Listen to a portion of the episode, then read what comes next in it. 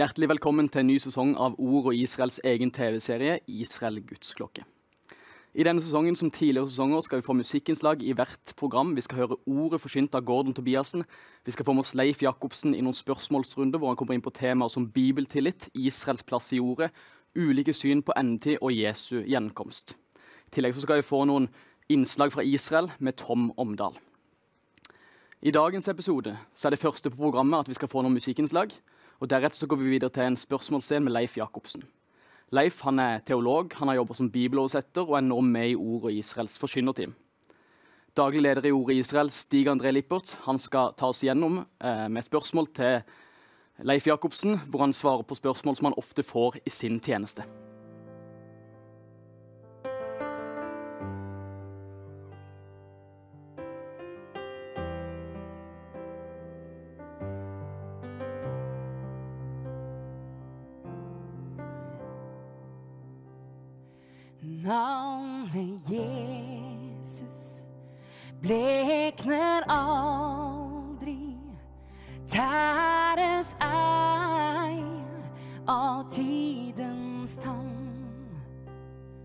Navnet Jesus, det er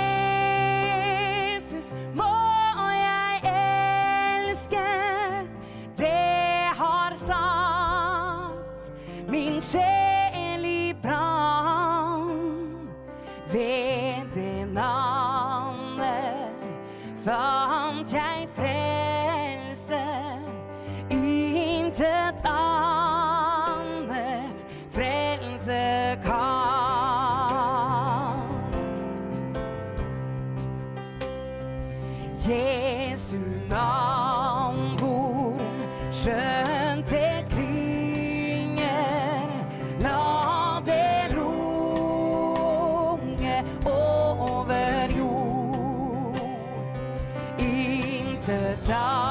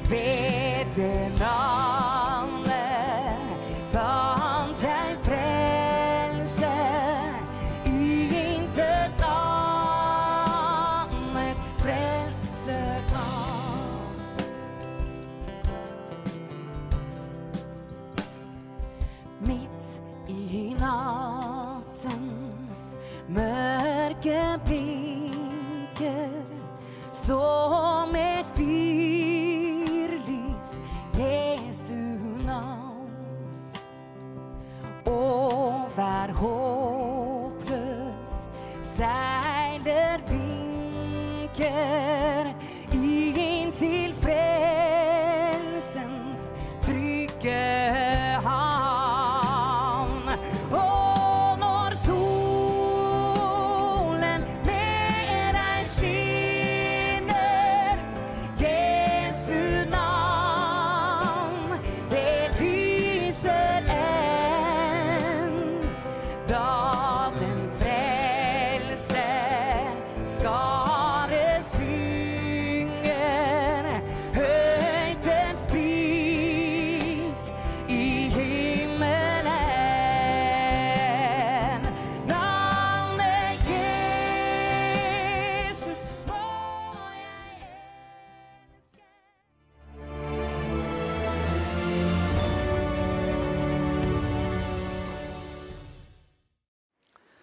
Nå sitter jeg i studio med Leif S. Jacobsen.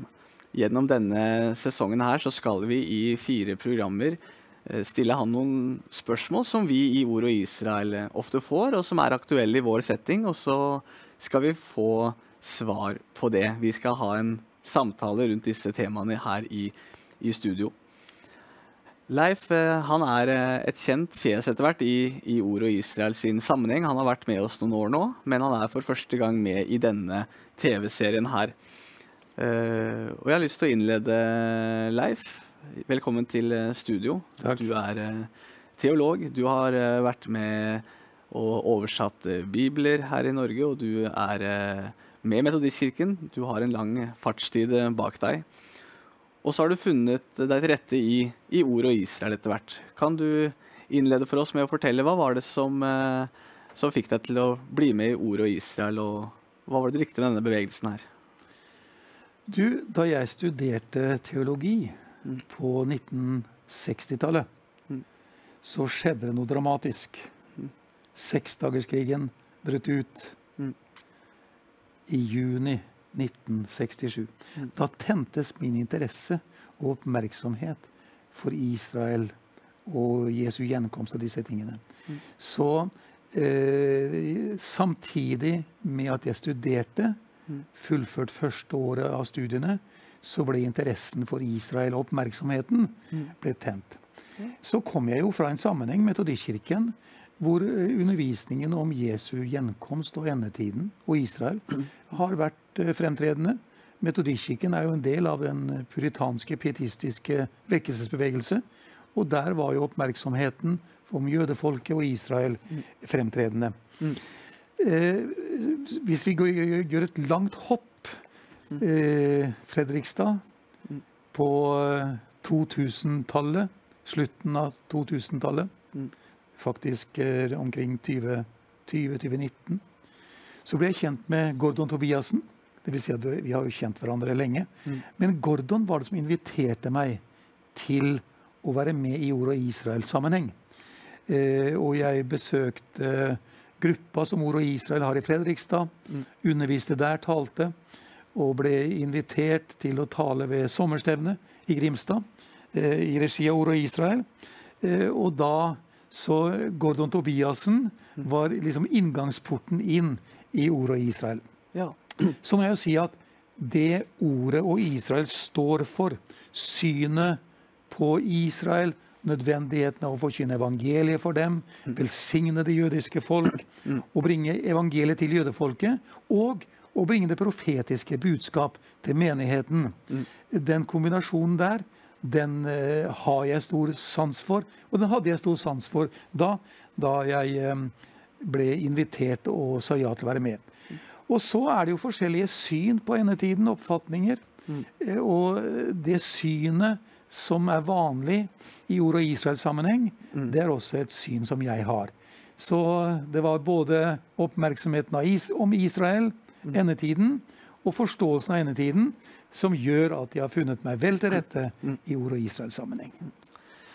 ja, og da er ikke du den første Gordon klarer å hanke inn til, til ordet Israel. Det er vel det er derfor jeg sitter her i dag også. Jeg bet meg merke i at du sa at seksdagerskrigen det vekka en interesse eh, hos deg for Israel. Eh, Var det sånn at dette med Israel før det eh, var noe du ikke, ikke tenkte så veldig mye, mye på? Nei, altså, ord, altså Israel som eh, folk og som land eh, og som fenomen var jo en del av studiene. Eh, ja, ja. Det var en del av studiene i Det gamle, gamle testamentet spesielt, eh, om Israel og Israels historie. Og folkene omkring eh, i eh, Orienten i tidligere tider. Helt tilbake til Hammurabis lov og eh, Abraham og i det hele tatt både Israel og folkene omkring, var en del av teologistudiet. det. Så må jeg få lov til å spørre deg, som jeg innleda med i Starlife, du er eh, teolog, du har vært med å oversette Bibelen. Du har jobba enormt mye med, med Guds ord og med Bibelen gjennom, gjennom livet ditt. Um, hva er det som gjør Bibelen troverdig for deg? Hvis jeg skal trekke fram én ting som for meg gjør Bibelen troverdig, så er det Bibelens ærlighet. Hvem ville skrevet norske kongesagaer og fortalt om de norske konger, slik Bibelen forteller om David? Den er så ærlig. Davids feil og mangler, hans synd, hans fall, løftes fram. Hvis, en, eh, hvis Snorre Stulason hadde skrevet norske kongesagaer på den måten, så hadde sikkert han sett sine siste dager. For da skal man forherlige og opphøye og snakke i idealiserte former. Ta ettertavla til Jesus. Du har en prostituert da de inntok Jeriko. Du har en innvandrer eh, som eh, Ruth. Du har en ung kvinne som ble anklaget for å føde utenfor ekteskapet. Jeg mener, Bibelen er så troverdig. Den forteller om menneskelivet på godt og vondt. Eh, hvis Bibelen hadde tegnet et glansbilde, da hadde den ikke vært troverdig. Så Bibelens ærlighet gjør den troverdig. Og så er det selvfølgelig Bibelens selvvitnesbyrd. Hva Bibelen sier om seg selv. Bibelen sier at den er Guds ord. Den er Guds tale til oss. Bibelen er Guds inspirerte ord. Mm. Helt fra Det gamle testamentet og til Det nye testamentet får man det selvvitnesbyrdet fra Bibelen at den er troverdig.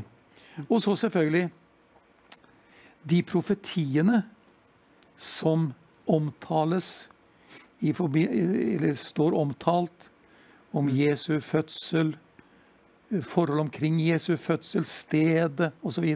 Det er oppfylte profetier. Så jeg vil nevne altså tre ting. Eh, Bibelens ærlighet, Bibelens selvvitnesbyrd og oppfylte profetier gjør Bibelen troverdig.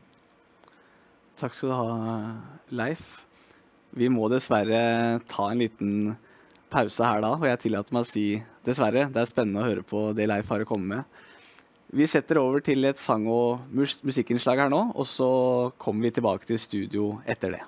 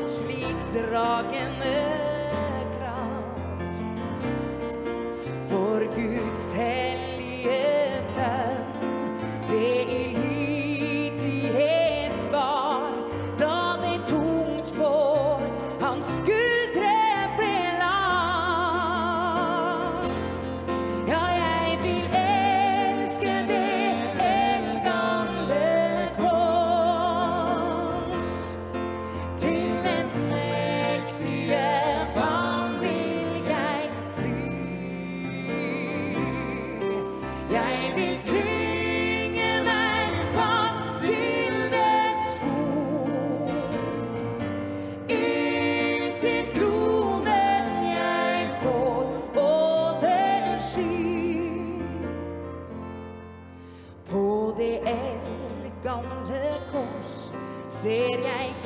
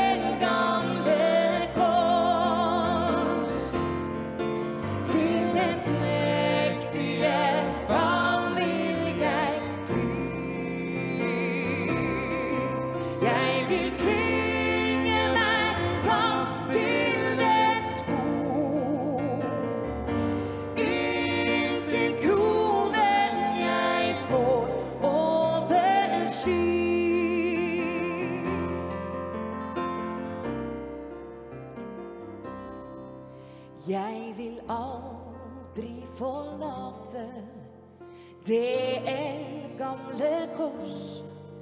Jeg med glede vil bære dets skam. Og en dag han meg kaller til herlighet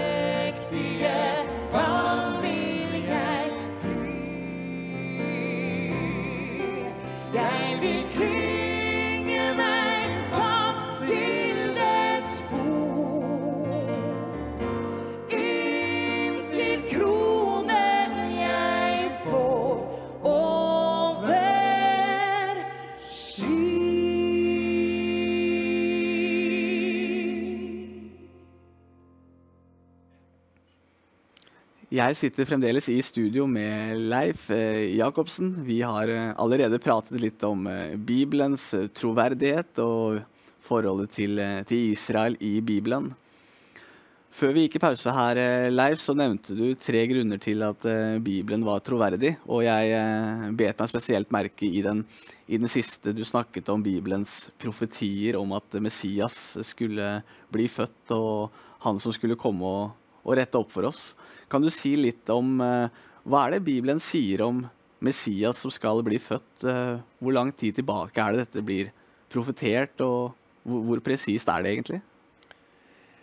Ja, nå eh, møter du jo profetier om eh, Jesus og Messias helt fra første Mosebok. Hvor, eh, og, og hvor Gud, hvor mennesket synder, syndefallet.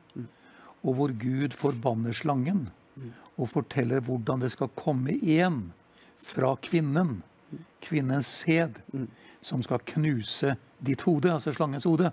Så helt fra eh, like etter syndefallet møter du jo Guds frelsesplan. Og, ble, og det er jo en oppfylt profeti da Jesus Kristus kom. Men så hvis vi går til Det gamle testamentets evangelist, profeten Jesaja, og ser Messias-profetien i kapittel 7, så står det jo at en ung kvinne, altså en, en gifteferdig kvinne, en jomfru, sier den greske oversettelsen av Jesaja, skal bli med barn. Altså en kvinne som er jomfru, skal føde en sønn. Jomfrufødselen. Og det er jo en oppfylt profeti. Eh, Lukas evangeliet, Matteus evangeliet, hvor Josef får beskjed av engelen at han ikke skal være redd for å ta Maria til seg som sin hustru. For det som er avlet i henne, er av Herren. Så jomfrufødselen profeteres hos Jesajas og oppfylles når Jesus blir født. Stedet hvor Jesus skulle fødes, i Betlehem, det profeteres i Det gamle testamentet og skjer. Han blir født i Betlehem. Stedet hvor han skulle bosette seg, Nasaret, omtales i Det gamle testamentet og oppfylles i det nye. At Jesus, Jesu familie, Josef, Maria og barnet, skulle flykte til Egypt. Det er profetert i Det gamle testamentet og oppfylles i det nye. Så du har hele veien slike oppfylte profetier i forbindelse med Jesu fødsel og omstendighetene omkring det. Ja, og jeg biter meg merke i det du sier om denne unge kvinnen som Jesaja snakker om, som skulle føde en sønn. Og der har vi jo den konservative fløyen sånn historisk, som har sagt at det er en jomfru, en jomfrufødsel. Og så har du også de som sier at det er en, en ung kvinne, altså en gifteklar, men ikke nødvendigvis en jomfru. Eh, er, er, det en debatt du kjenner til? Ja, ja. Hvis du leser eh, Det gamle testamentet mm. på hebraisk, som vår bibel er oversatt fra, så står det en ung gifteferdig kvinne. Men når du leser hos Matteus, oppfyllelsen, så bruker han uttrykket jomfru. Så i Det gamle testamentet på hebraisk står det en ung gift- gifteferdig kvinne. Men når Matteus siterer fra Det gamle testamentet, så bruker han uttrykket jomfru. Og det er fordi de nytestamentlige forfattere, altså evangelistene, de hadde en annen eh, versjon av Det gamle testamentet enn den hebraiske. De hadde den såkalte Septuaginta, som var en gresk oversettelse av Det gamle testamentet. Og i Septuaginta står det jomfru. Så, men det er jo klart at eh, det Jesaja sier, både på gresk og hebraisk, men eh, opprinnelig på, på hebraisk, da, det er så skal Gud selv gi dere et tegn. Fordi profeten kom til kongen og sa at Herren skal gi dere et tegn på at han er med dere. Og det tegnet skal være at en jomfru skal bli med barn. Det at en ung kvinne blir med barn, det er jo ikke noe tegn i det hele tatt. Det er jo en del av det dagligdagse, det. Men at en jomfru blir med, barn, det er et tegn. Så jomfrufødselen står omtalt i Bibelen og er en realitet. Mm. Og hvis man skal se litt teologisk på det Arvesynden følger Adamslekten. Da Jesus ble unnfanget, var det ingen Adam inne i bildet. Derfor var han syndfri. Han hadde ikke del i arvesynden. Så jomfrufødselen er en sentral del av evangeliet. Når du trekker disse linjene gjennom hele Bibelen, så, så blir jeg leda inn på et uh, litt sånn spørsmål som følger oss i ordet Israel. Jeg er jo med i, i magasinet vårt, og der uh, har vi en fast spalte som heter Meg og min bibel. Og der spør vi fast uh, spaltisten hva er du mest opptatt av, Det gamle eller Det nye testamentet? Går det an å svare på det? Ja, så Hvis du avkrever meg et svar, så må jeg jo si at jeg velger Det nye testamentet. Ok, Hvorfor det? Hvor, jo, for da får jeg Det nye testamentet, hele evangeliet, fortellingen om Jesus, og jeg får Det gamle testamentet i tillegg. For det er jo så mange sitat fra Det gamle testamentet i Det nye testamentet. Så hvis jeg velger det nye, så får jeg det gamle på kjøpet. Den har vi ikke fått servert ennå. Den var, den var fin. og så regner jeg med at du syns Det gamle testamentet i seg selv også er veldig spennende. Selvfølgelig. Det er jo helt, eh, er jo helt utenkelig å bare ha Det nye testamentet. Jeg har en bibel, jeg. Jeg har ikke to testamenter. Det skal vi la være punktumet for denne sendingen. Takk for at du var med oss, Leif. Vi må dessverre sette strek nå, men eh, Leif han skal være med oss i flere programmer gjennom denne sesongen. Så vi eh, går videre i programmet nå, og så ser vi frem til å være sammen med dere her sammen med Leif Jacobsen neste gang vi møtes.